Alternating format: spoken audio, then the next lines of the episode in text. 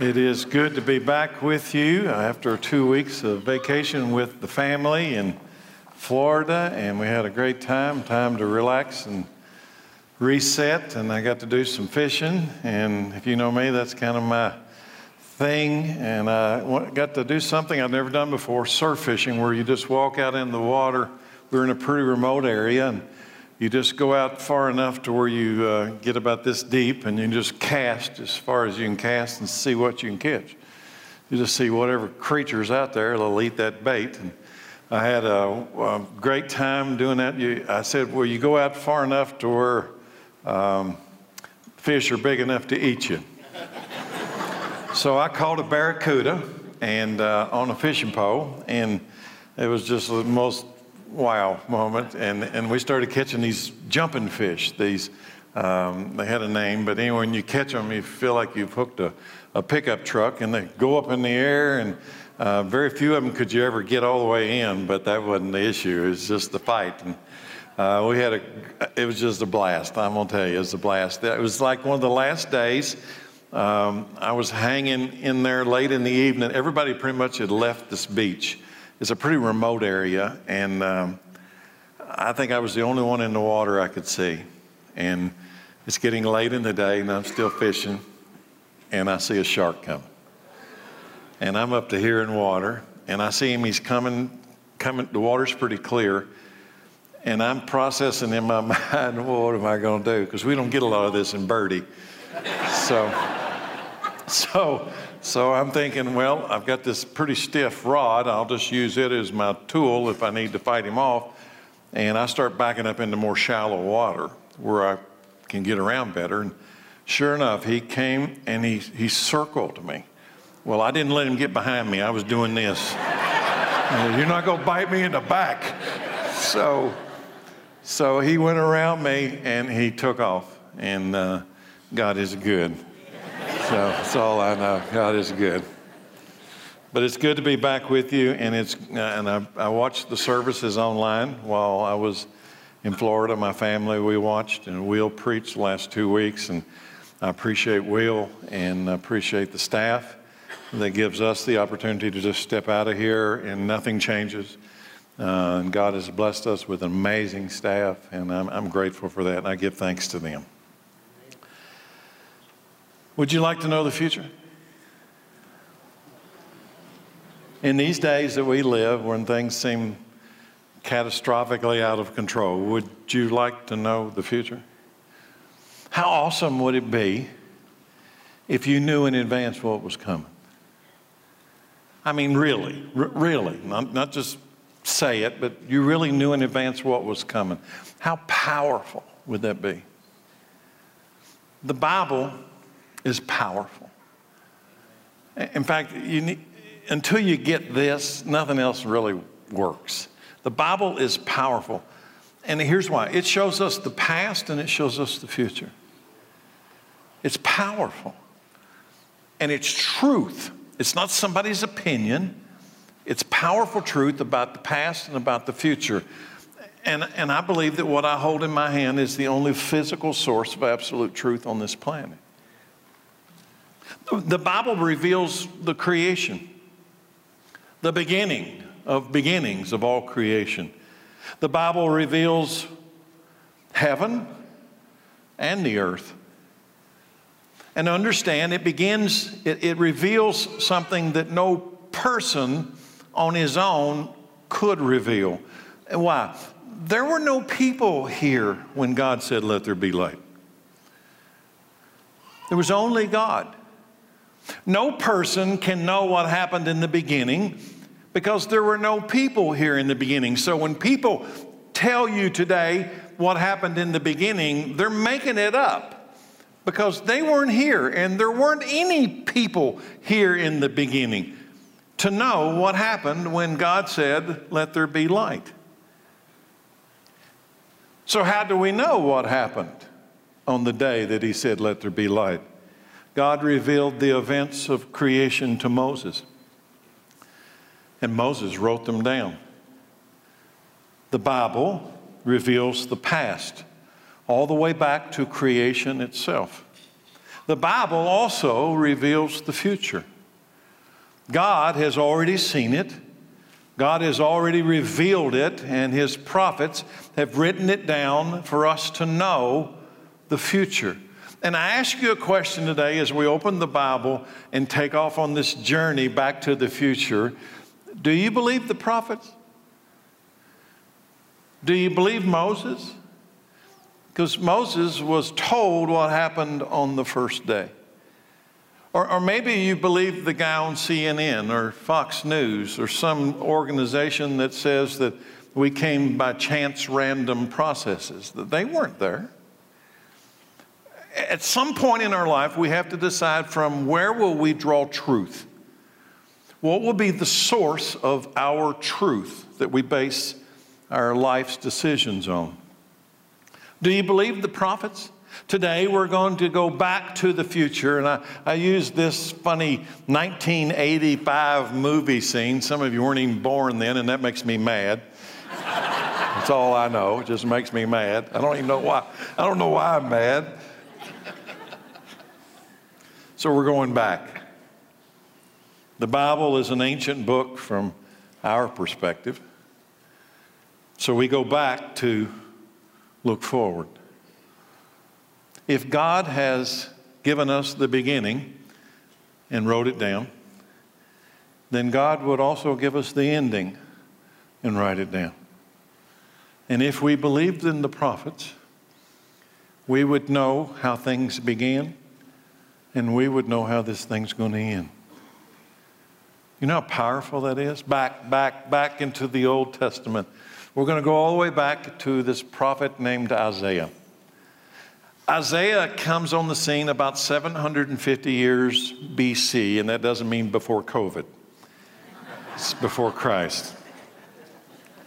God revealed the beginning to Moses, and God revealed the future to Isaiah.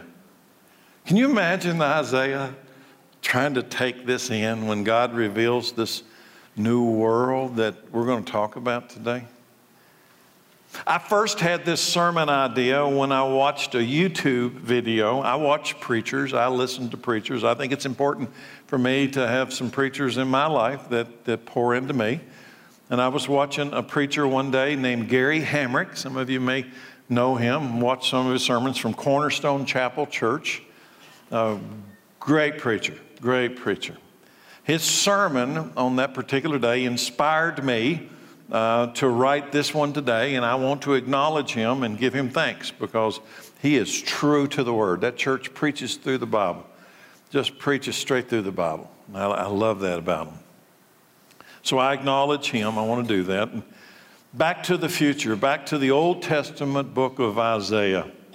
We're going to go back more than 2,700 years ago to find out what's coming next in our world.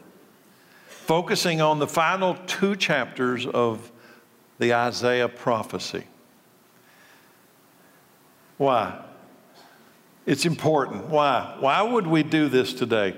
Because there's great power in knowing the future. Right now, I am witnessing a world that is in deep anxiety because the world in anxiety now because it, everything's uncertain, unsure, and, and suicides are increasing dramatically.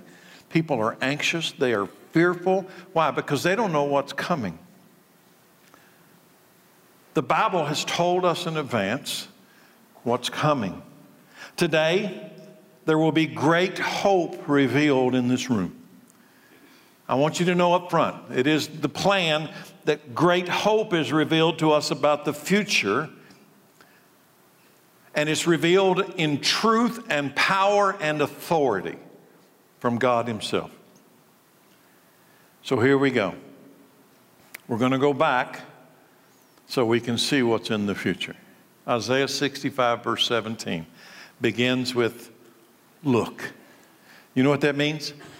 Pay attention. I am creating new heavens and a new earth. And no one will even think about the old ones anymore. Be glad, rejoice forever in my creation. And look, I will create Jerusalem as a place of happiness. Her people will be a source of joy. I will rejoice over Jerusalem and delight in my people. And the sound of weeping and crying will be heard in that Jerusalem no more. No longer will babies die when only a few days old. No longer will adults die before they have lived a full life. No longer will people be considered old at 100. Only the cursed would die that young. In those days, now understand, Isaiah is prophesying about a date, a, a time future to us. It's way future to him, it's future to us. In those days, people will live in the houses they build and eat the fruit of their own vineyards. Unlike the past, invaders will not take their houses and confiscate their vineyards. For my people will live as long as trees. And my chosen ones will have time to enjoy their hard won gains. They will not work in vain, and their children will not be doomed to misfortune, for they are a people blessed by the Lord. And their children too will be blessed by the Lord. And I will answer them before they even call to me. Whoa. What? I will answer them before they even call to me. And while they're still talking about their needs, I'll go ahead and answer their prayers.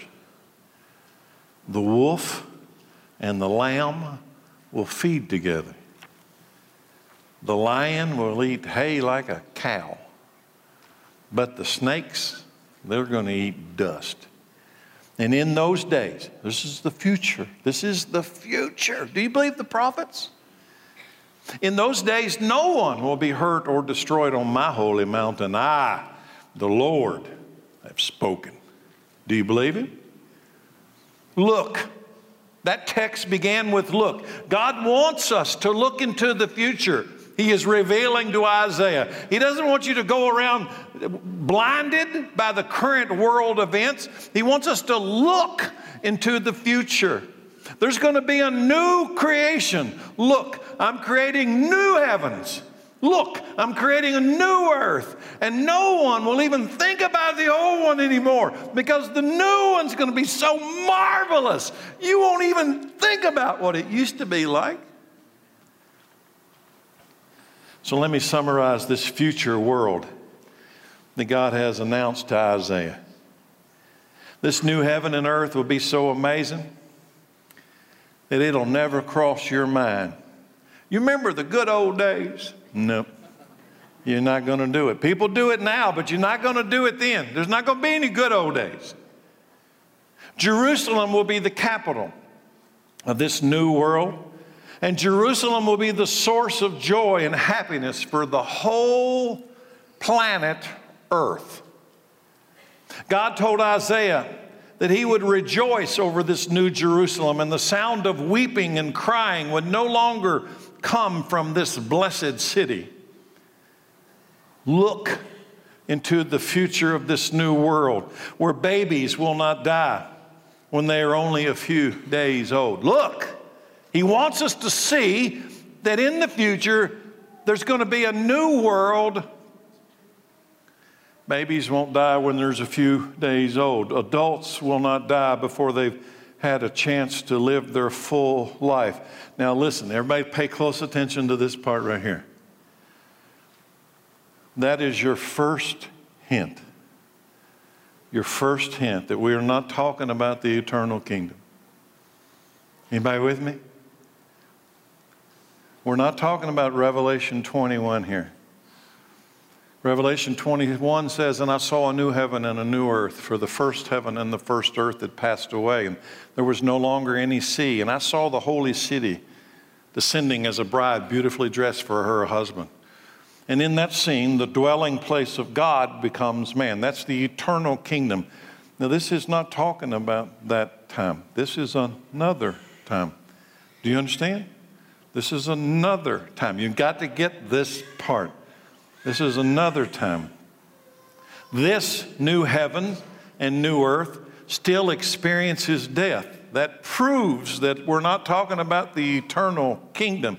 Children won't die at a young age, and people won't be considered old at a hundred, a hundred, but it doesn't mean that death is not still here.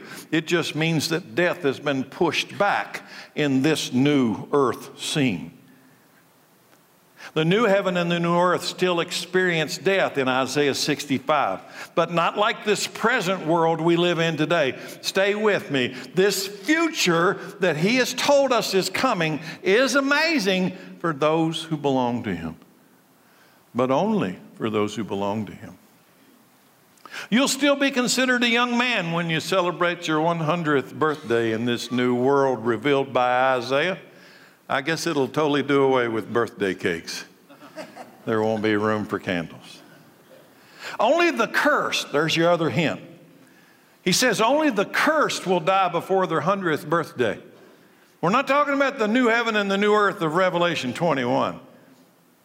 People will build houses in those days and live in them a very long time, eating the produce of this blessed new land, the fruit of your own vineyard. No one, no invading force will ever come and take away your house, your crops, not in this future world. God told Isaiah that people would live as long as trees. And I'm going to tell you, trees live a long time. There will be work in this new world but it'll not be toil, but a joy, and the work will be fruitful and joyful in this new world that Isaiah reveals in chapter 65. There won't be any poor or oppressed people in this future world. They will live under the blessing of God.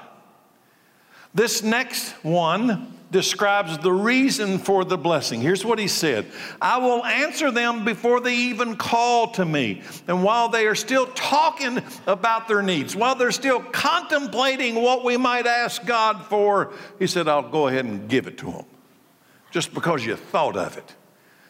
Can your mind grasp this world? Do you want to know the future?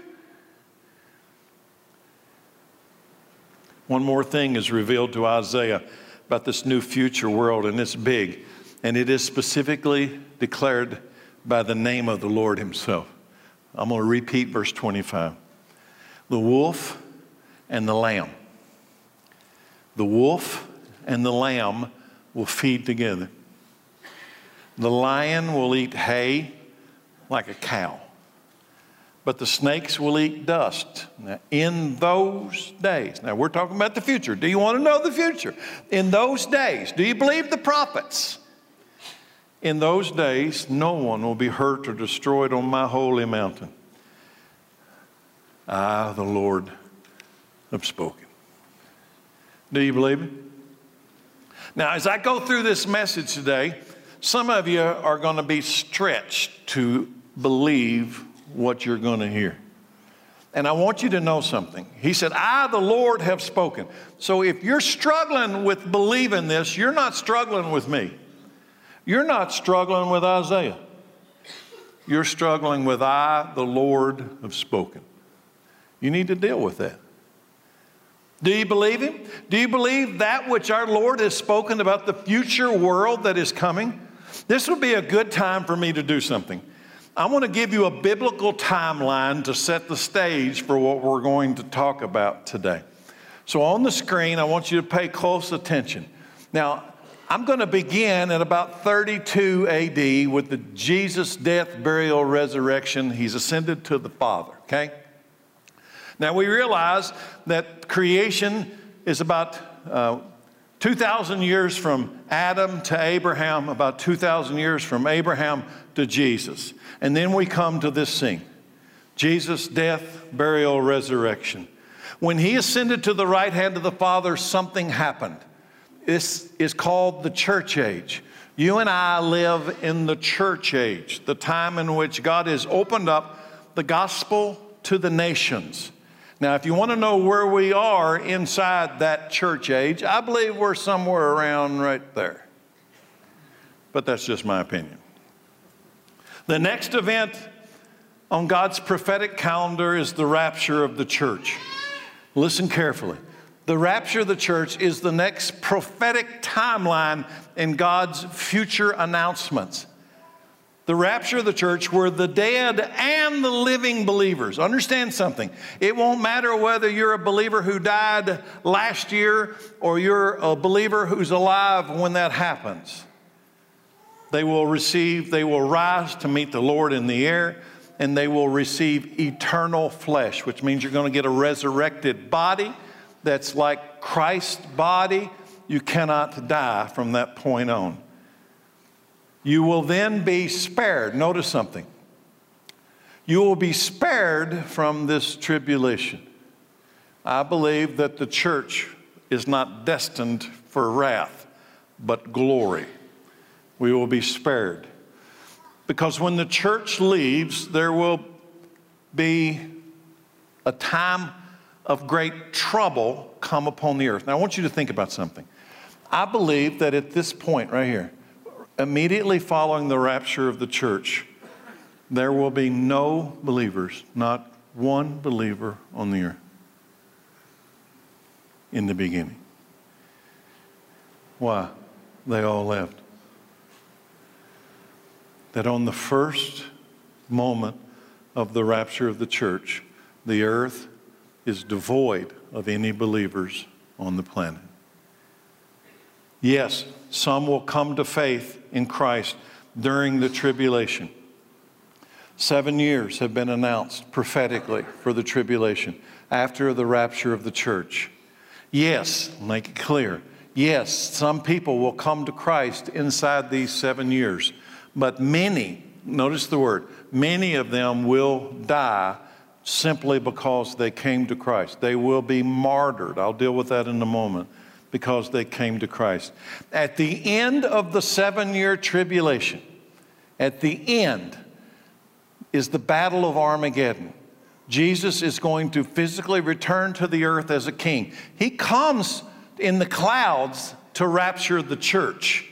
The Bible says he comes in, in, the clouds. We meet him in the air at the rapture of the church. But he comes and stands on the earth at the Battle of Armageddon. He comes to make war. Who's he making war against? He comes to make war against those who have rejected to acknowledge him as their king. And they will fight, he will fight in Jerusalem. We, raptured saints, when he comes when he returns to the earth. We went with him at the rapture. We were spared the tribulation. When he comes back at the Battle of Armageddon as king, we come back with him in resurrected eternal flesh. You can't die. Now, I'm going to pause for a moment. Do you believe this stuff? Do you believe the prophet's writings? It's important. We raptured saints in resurrection bodies will return with Jesus to the earth, and we will watch him take his seat on the throne of David in Jerusalem and begin what Isaiah 65 is talking about. 1,000 years, the millennial kingdom of Christ on this present earth. Stay with me. You come back with him in a resurrected body. There will be people, listen, this is important.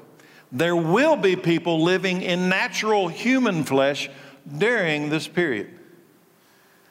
Now, if you're in the rapture, it won't be you.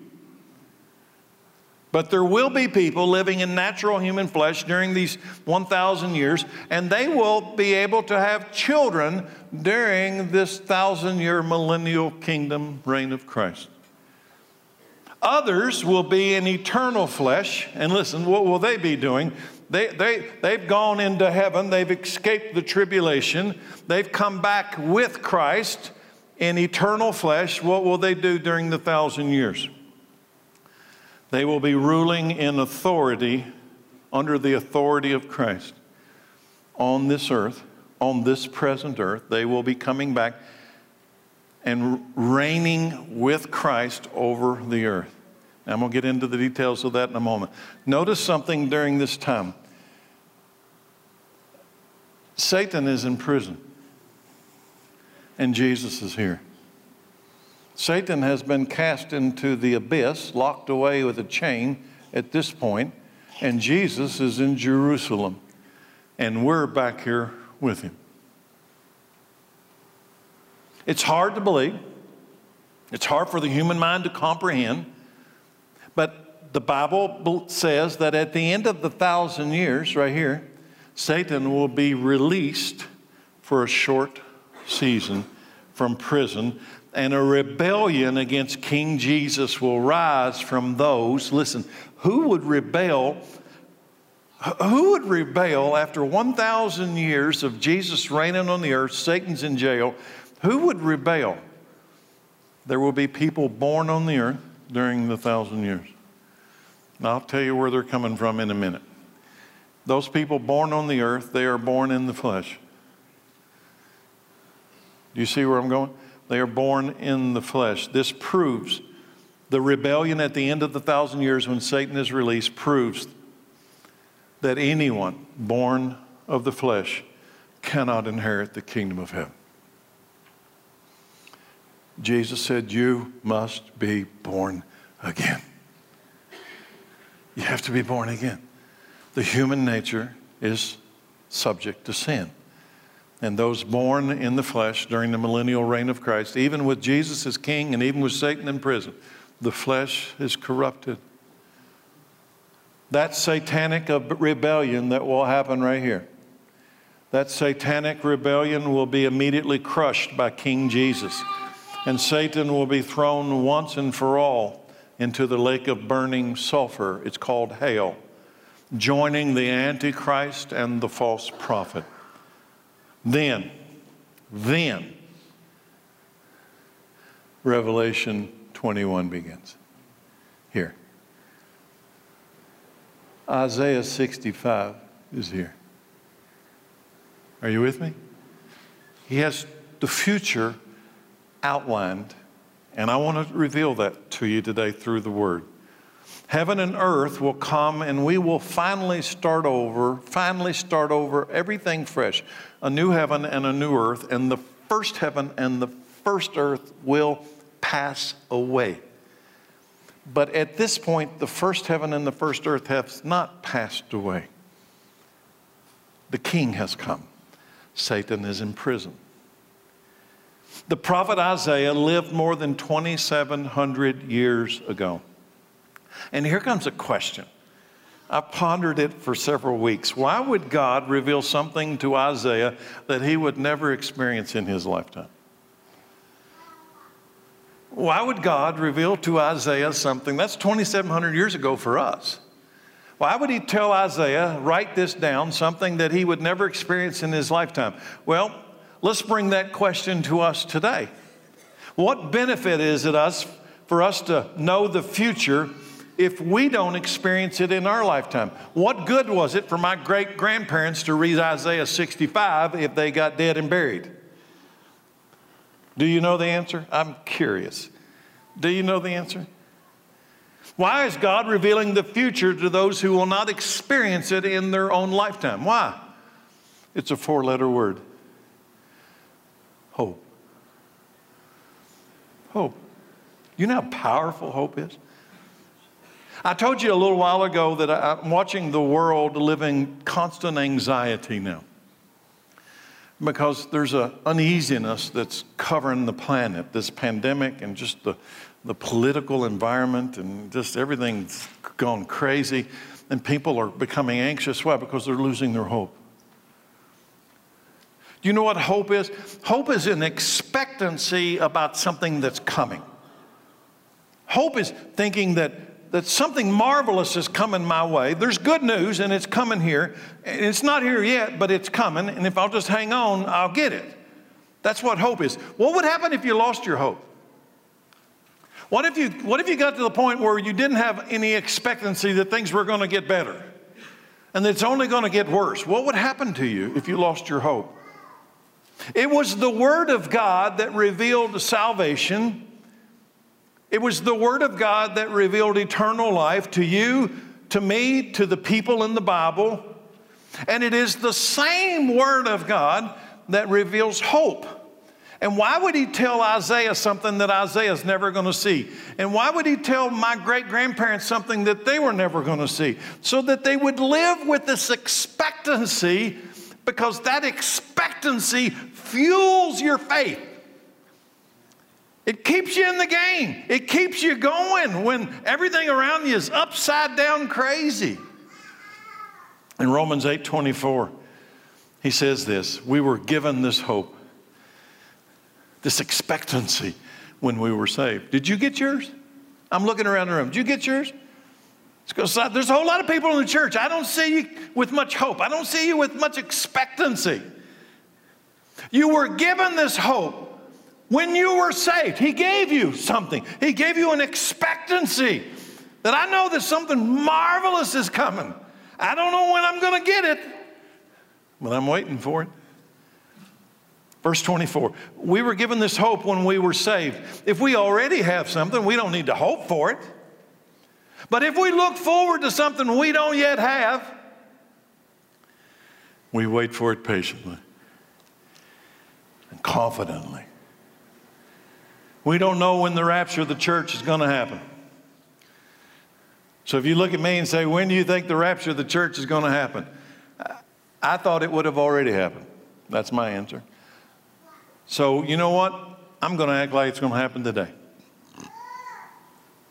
Maybe it'll happen in our generation. I realize there's been many generations that have waited for this blessed hope and they didn't experience it and they got dead and buried. That's what Jesus told his disciples. Jesus calls his disciples together and he says, There's been a whole lot of generations of people who wanted to see what you are right now seeing, and they didn't get to. Let me read it to you Luke 10 23. Then, when they were alone, Jesus and his disciples, he turned to his disciples and said, Blessed are the eyes that see what you have seen. I tell you, many prophets and kings, Isaiah being one of them, many prophets and kings longed to see what you see, but they didn't see it. And they longed to hear what you hear, but they didn't hear it. God wasn't being mean to those generations, He was filling them with expectancy. There is power in knowing the future. I've often said this, and just a person, very personal to me. My entire calling from God, when I had this encounter with God over a period of three years, everything in that encounter with God was the deliverer's coming. Everything. Constantly. He was so clear, so clear. I'm going to call you to be a watchman. You're going to tell people the deliverer's coming, make the church ready for the wedding. The church thinks she's ready, the church is not ready. Everything about that was this expectancy about something's coming. He's coming. He gave me that. And, and the reason I make a big deal out of that personally, my hope is the fuel of my faith. It is that hope that fires up my faith. It's what makes my faith fire burn hot because I think my deliverer is coming. And you're not going to talk me out of it. I think he's coming. If I ever lost my hope, I fear, if I ever lost this expectancy that my deliverer is coming, I fear I would lose my faith. Because it is my hope that fuels the fire of my faith. So, why would he give us information about the future to a generation that doesn't physically experience it? It's not about the hope in itself, it's about the faith that the hope reveals. There's power. But I tell you today, I know the future. I have confidence that I know the future. I know what's coming. It's called faith. I believe every word of Isaiah's prophecy will be fulfilled in the millennial reign of Jesus Christ on this earth. Are you with me? You know, and if you say, I don't, well, that's okay. I'm fine with that. We just probably won't hang out much together. Yes, I'm going to acknowledge something. It's hard for my human mind to comprehend all of this. It is. That's why it's called faith. Faith is being sure of what you hope for, certain of what you cannot see. So don't be in the room today, don't watch online today and say, I have faith, but you are not sure and you are not certain. What you're doing is what the modern American culture is doing, is taking a word that means something and changing it till it means something else and saying, now I've got it. Faith is not unsure and unconfident. It is sure and confident. Of what? Faith is being sure of what I hope for. That's what the Bible says. Something marvelous is coming. And certain of what I cannot see. I can't see it, but you know what? It's closer today than it was yesterday. It's coming my way. It's mine. By the promise of God, it's mine. The Apostle Paul said this about this mystery, and, and it is a mystery. You know, I can't comprehend Isaiah 65. I can read it, I can believe it, I can put my life, entire life upon it, but I can't comprehend it. It's too big. It's too big. The Apostle Paul said it's a mystery surrounding this future world that God has promised to those who, who put their faith in Him. Here's how He does it He writes 1 Corinthians 2 7 to the church No, the wisdom we speak of is the mystery of God. His plan that was previously hidden, even though He made it for our ultimate glory before the world began. But the rulers of this world have not understood this mystery. If they had, they would have not crucified our Lord Jesus, our glorious Lord. That is what the scriptures mean when they say, we're talking about a mystery. When the scriptures say, no eye has seen, no ear has heard, and no mind has imagined what God has prepared for those who love Him. So I can read Isaiah 65 all day long, and you know what? I can't fully grasp it. Sometimes I try. I'm by myself. Sometimes I try to imagine Isaiah 65, me being in the middle of the scene. And it's like, I can't already do it.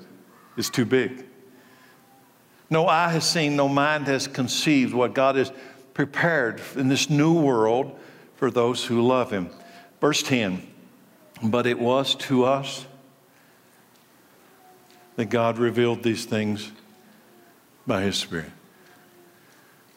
So while I cannot fully comprehend it, it is to us that He has revealed these things by His Spirit. For His Spirit searches out everything and shows us God's deep secrets.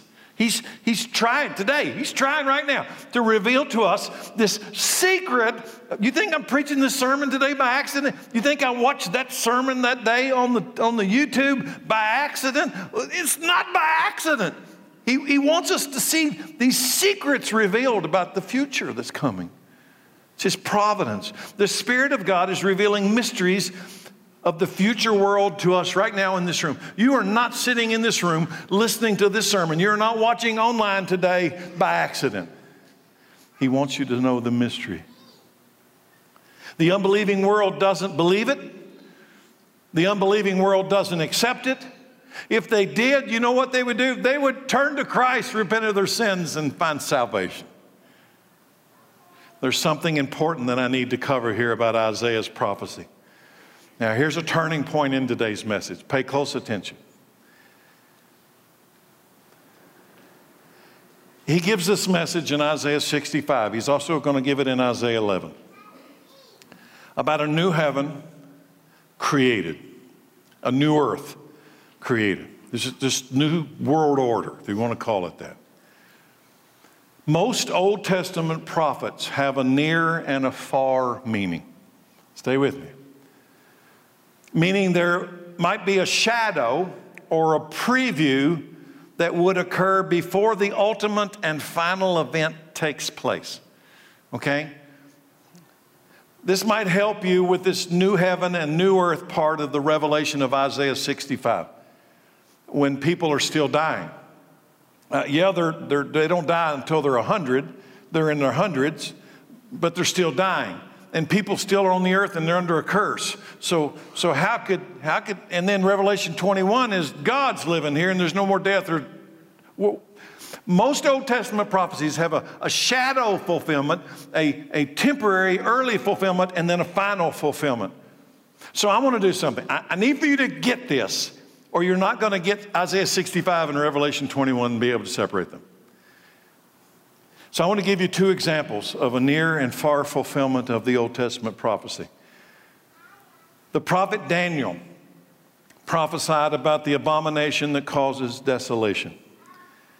It's found in Daniel chapter 12. Some English translations call it the sacrilegious uh, object that causes desecration. And he prophesies that about 500 years before Jesus. So I want you to get something. Daniel announces a future time when in the Jerusalem temple there will be an object that desecrates the temple. It will make the temple unclean and it will bring desecration and desolation. It will bring desecration, which means it makes the temple defiled, uh, unclean, but it also brings desolation, which means it brings uh, death to the area. People are going to die because of that. So Daniel prophesies the abomination that causes desolation 500 years before Christ. Say with me. 400 years after Daniel, in 164 BC, a blasphemous Greek ruler named Antiochus Epiphanes, and yeah, go ahead and try to spell that one. He came to Jerusalem. Now, the, the, the Greeks uh, under Alexander the Great had come to worldwide power, and now Antiochus Epiphanes comes to Jerusalem and he hates the Jewish people. And he comes to Jerusalem, and you know what he does? He intentionally sacrifices a pig on the altar of the Jerusalem temple so that he might defile the temple because he hates the Jewish people and he was their conqueror, okay? His, his way of proving that we're in charge, I'll defile your temple. You know what he's doing? he is fulfilling a shadow fulfillment of Daniel's prophecy about an abomination that will cause a desolation. That event was the near term fulfillment of Daniel's prophecy. But listen, it is not the final one, it's only a shadow, a preview of the final one. Jesus. So you got Daniel making a prophecy about Jerusalem's temple being defiled in the future. Antiochus Epiphanes comes and he does it, defiles the temple. Jesus comes 500 years after Daniel, about 200 years, listen, after Antiochus Epiphanes, and he tells us that the abomination that causes desolation the sacrilegious object that causes desecration will be a future event. Uh, you got to get this. It's a future event. And why I make a big deal out of this is when I was a kid growing up in the church, everybody in the church told me that the abomination of desolation was fulfilled by Antiochus Epiphanes. And then I become a student of the Bible and find out that Jesus, 200 years after Antiochus Epiphanes, says it's a, it's a future event. It's not just something that happened in the past. It was a shadow in the past, the future events coming. I want to read it to you. Jesus in Matthew 24 says, The day is coming. What's coming? The abomination that causes desolation. The day is coming when you will see what Daniel the prophet spoke about the sacrilegious object that causes desecration standing in the holy place. What's the holy place? The temple. Where is it? Jerusalem. Reader, pay attention. Then those in Judea must flee to the hills. What? Here's the point. When Jesus announces the abomination that causes desolation, what's happening in the world? Then those in Judea must flee to the hills. Run. A person out on the deck of the roof must not go down into the house to pack. Run. A person out in the field must not return to get your coat. Run. How terrible it will be for pregnant women and for nursing mothers in those days. And pray that your flight will not be in winter or on the Sabbath, for there will be greater anguish at any time than at any time since the world began. What is the context of the abomination that causes desolation in Jesus' description? The tribulation. You doubt that? For there will be greater anguish than at any time since the world began. And it will never be so great again. It is the great tribulation. The abomination that causes desolation occurs at the midpoint of the seven year Great Tribulation. In fact, verse 22 unless that time, seven years, of calamity is shortened, not a single person will survive. But it will be shortened for the sake of God's chosen ones. And I believe that is not a reference to the church, but a reference to Israel during the tribulation. So you've got Daniel's prophecy a shadow fulfillment by Antiochus Epiphanes, and then Jesus comes and announces that the final fulfillment will occur during the tribulation. So here comes the Apostle Paul. Jesus has gone to the right hand of the Father, the Apostle Paul, the Apostle to the Gentiles. He comes and he declares the details of the abomination that causes desolation, and he, Paul, attaches it specifically to whom? The Antichrist. Who will cause desecration in the temple?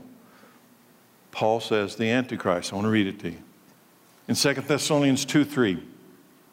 Don't be fooled by what they say, for that day will not come. And we're talking about the return of Christ. That day will not come until there is a great rebellion against God and the man of lawlessness. He's the Antichrist until the man of lawlessness is revealed. And, the, and when he is revealed, what's he? The one who brings destruction.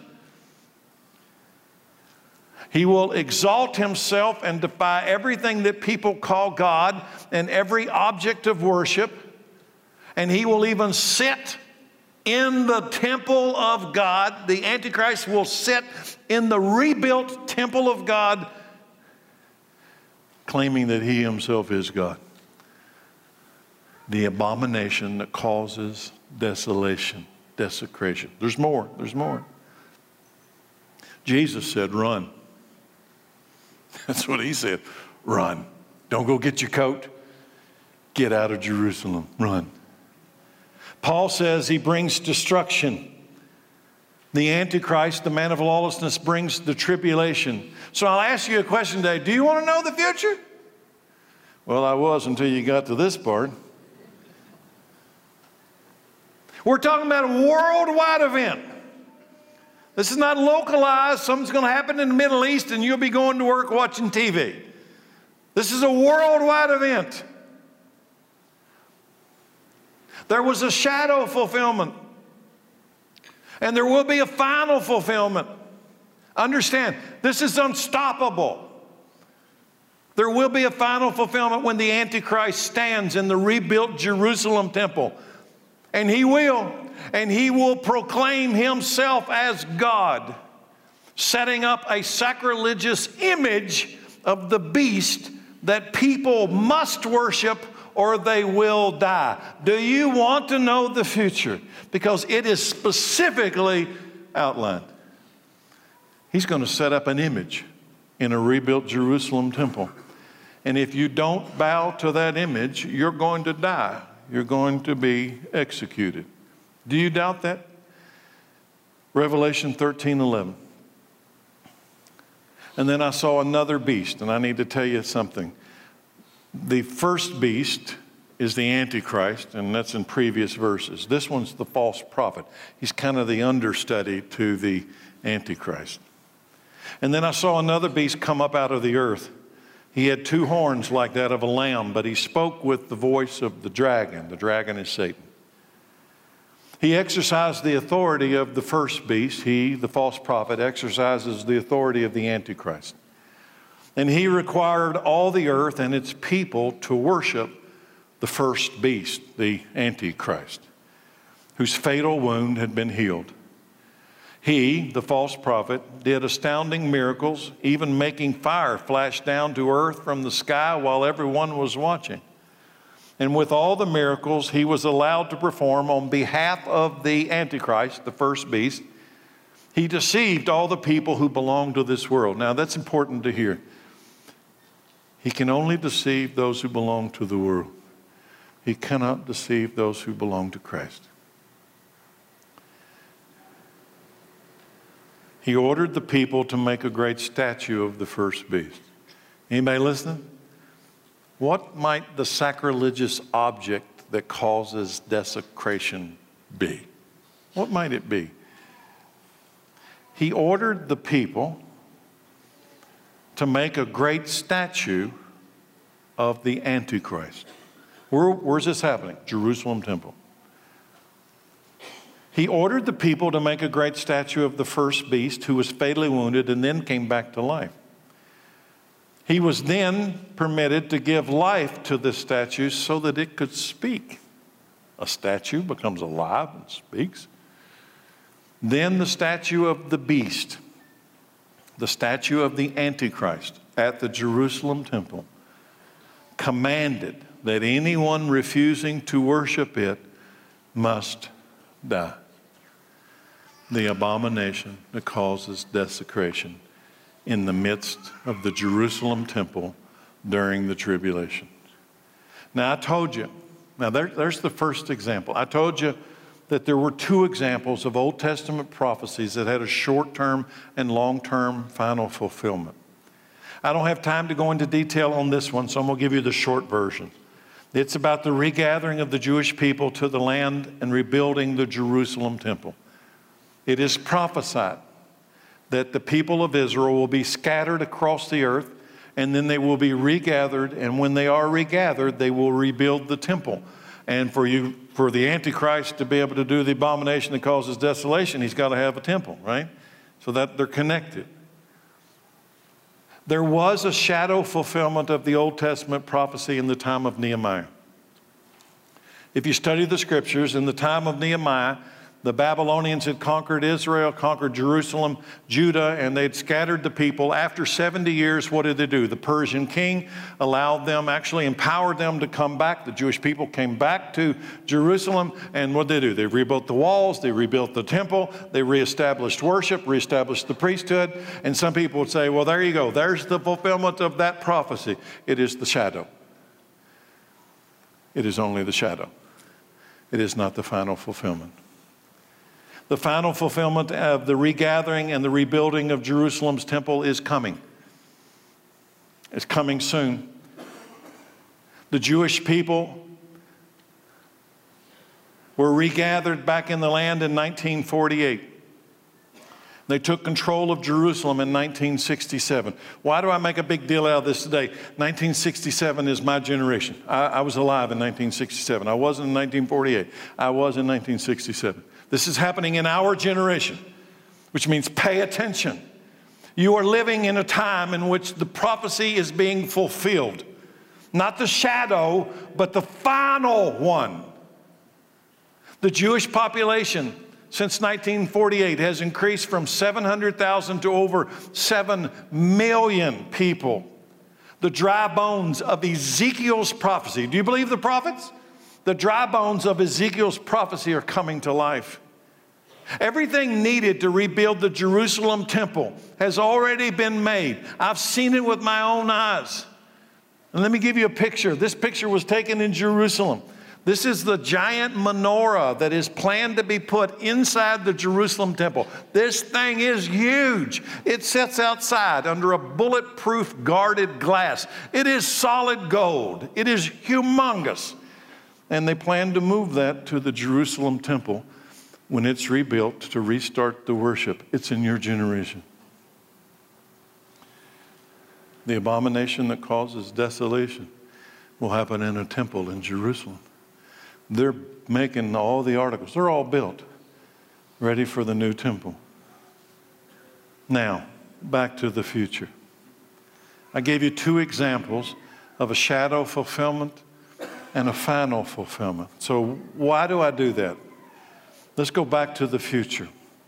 There will be two types of people that will enter the millennial kingdom of Christ. Two types Christians who have died and received the resurrection at the rapture, and those who were still alive when the rapture took place.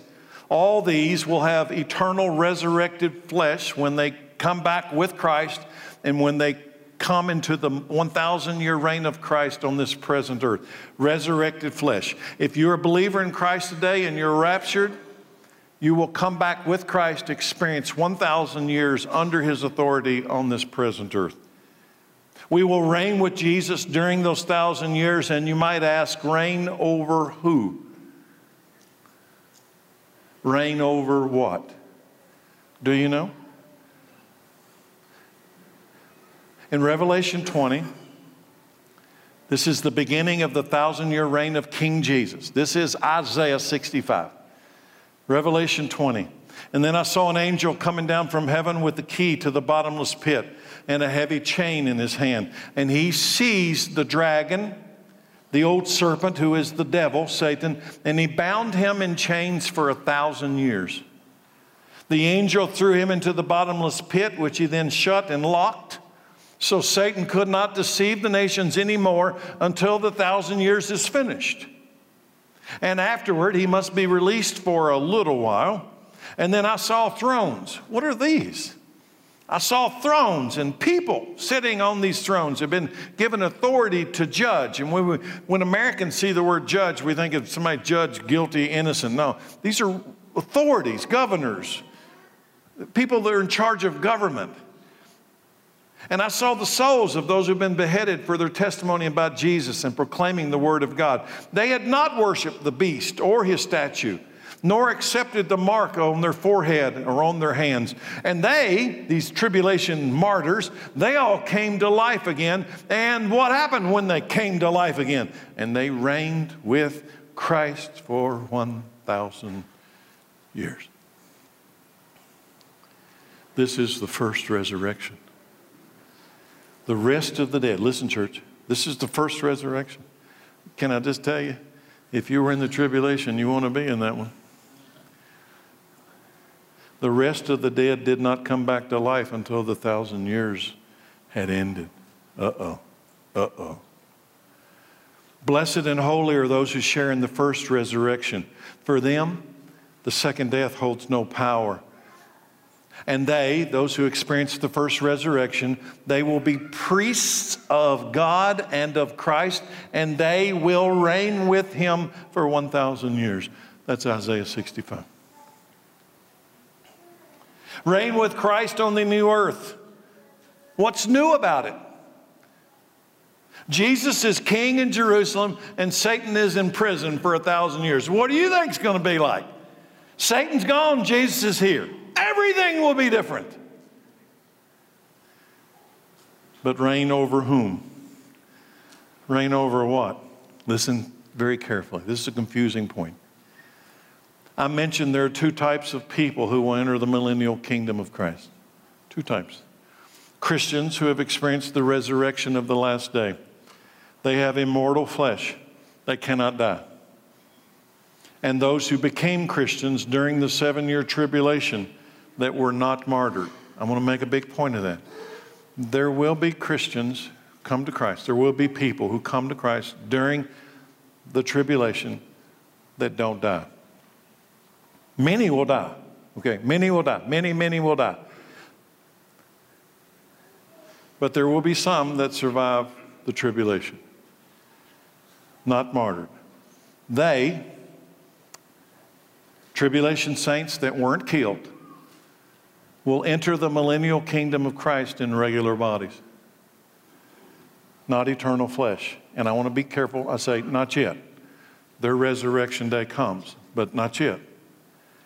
That explains how there will be children born in the millennial reign of Christ and how some adults will still die of old age during that time as well. Because there will be some people during the millennial reign of Christ that are not in eternal flesh. They were people who came to Christ and they did not receive the resurrection, the new body, because they crossed over into the millennial kingdom in the flesh. Jesus gives us a hint about this millennial kingdom in the Gospels. Luke 19, 17.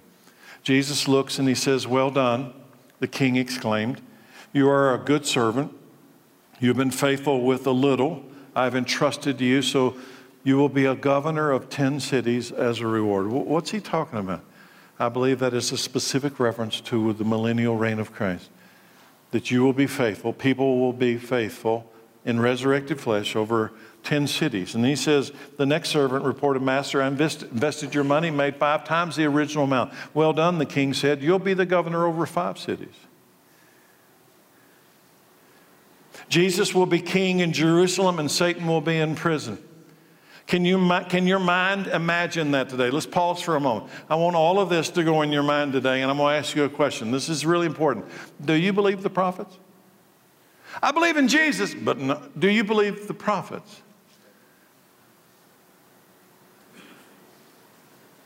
You see how easy it is to just write this stuff off? Just write it off. But yet I have faith. Do you? The same prophet Isaiah reveals this about the millennial kingdom. I told you that he reveals it in 65, chapter 65. He also reveals it in chapter 11. Here we go. Here's chapter 11. In that day, I think this is specifically the thousand year reign of Christ on the earth. In that day, the wolf and the lamb will live together, and the leopard will lie down with the baby goat. The calf and the yearling will be safe with the lion, and a little child will lead them all. The cow will graze near the bear, and the cub and the calf will lie down together, and the lion will eat hay like a cow. The baby will play safely near the hole of a cobra. Yes, a little child will put its hand in a nest of deadly snakes without harm. Can your mind grasp that? You, never again, mothers, will you have to say, kids, come in because there's snakes out there. They can go play with the snakes. It's fine. Nothing will hurt or destroy in all of my holy mountain, for the waters, for as the waters fill the sea, so the earth will be filled with people. The earth will be filled with people who know the Lord.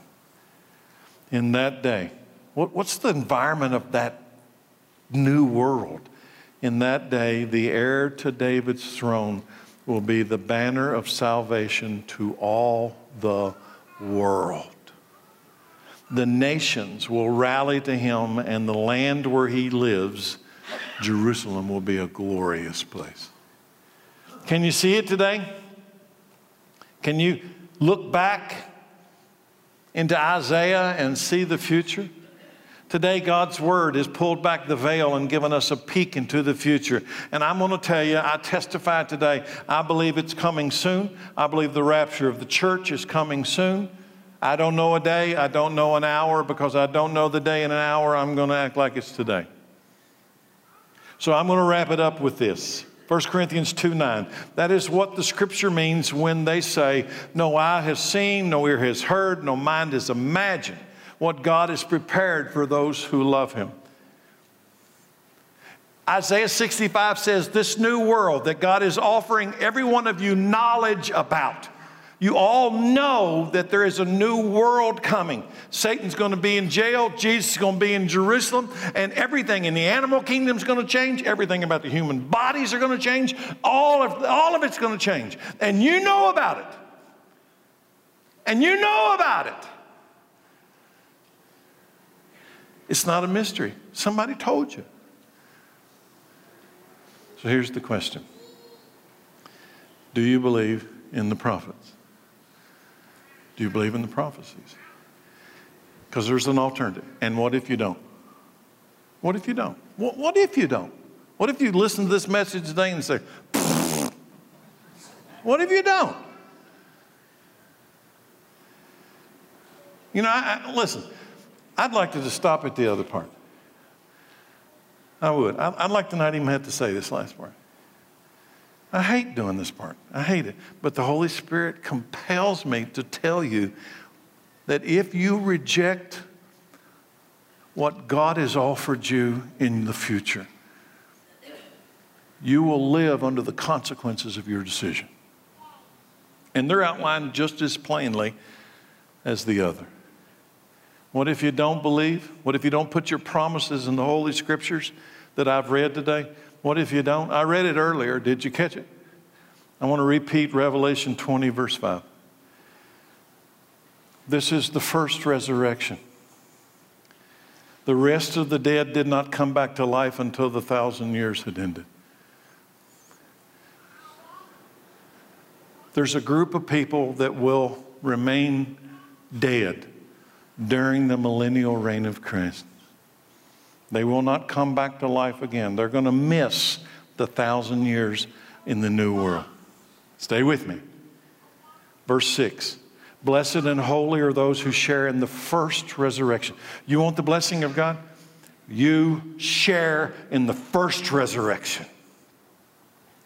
For them, those are believers, the death has no power, but they will be priests of God and of Christ. And, and that group, the first resurrection group, they're going to reign with Jesus for a thousand years. But there's a bunch of people that are not going to be raised until the thousand years are over. There's going to be two groups. And what is the second death? What is the second death? First off, here's the point. Listen, this has been on my mind all morning. God has told you the future. There's a thousand years where Jesus is going to reign on this earth in glory, in glory. Satan's gone, Jesus is here, and you know about it. And would you trade? Would you trade a few days of sin filled, unrepentant life in this wrecked world for the promise of that one? Would, you, would that be the worst deal you've ever made in your life? Is there sin in your life that you just will not let go of, that you won't bring to the altar and lay before God? Knowing, knowing that the blood of Christ, His grace, His mercy would cover you, receive you in a moment, but you don't want to.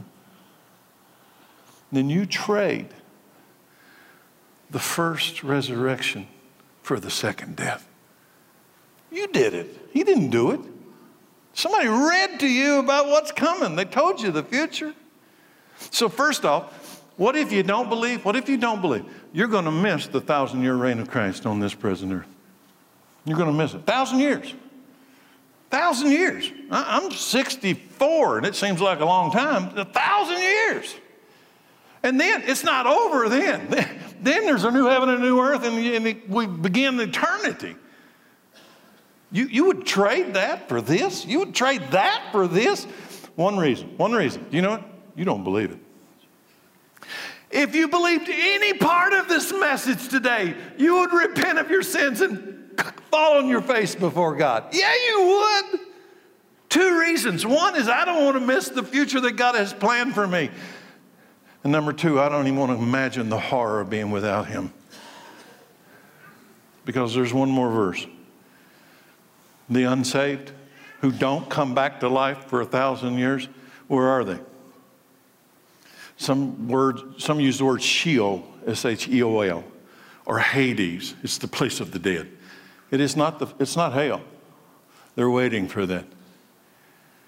And then at the end of the thousand years reign of Christ, when the glorious, when Satan's gone, Jesus is here, they missed the thousand years. They missed it. They missed it. They're dead. He's going to raise them for this. Revelation 20:11 I saw a great white throne one sitting on it and the earth and sky fled from his presence but there is no place to hide.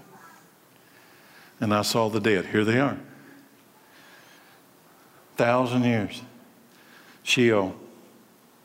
I saw the dead, both great and small, standing before God's throne. The books were open, including the book of life. And the dead were judged according to what they had done as recorded in the books. And the sea gave up its dead, and death and the grave gave up their dead. All were judged according to their deeds. And then death and the grave were thrown into the lake of fire. The lake of fire is the second death. And anyone whose name was not found recorded in the book of life was thrown into the lake of fire. There you go. Back to the future. We've gone back to the Old Testament, the New Testament, see what God has in store for the future for those who love Him. And I ask you a question today in closing What is in your future? What and who is coming for you? I'm counting on this. Jesus looked and he says, In my Father's house are many rooms. If it were not so, I, I would have told you. And I'm going to go and prepare a place for you. And if I go and prepare a place for you, I will one day, when everything's ready, I'll come and get you, Terry Cooper. I'm going to come and get you. That's my life, my mission. Do you believe this stuff? Do you? I'll ask Chad to come out for the invitation. You know what that says on that bumper sticker right there? Out of time. I'm out of time. Today, a little more than out of time. And some of you in this room are out of time. Some of you are out of time. Somebody told you what's coming. And some of you aren't ready. Some of you are. I hope all of you are. I don't know. He's not going to ask me. I'll be standing in line with you.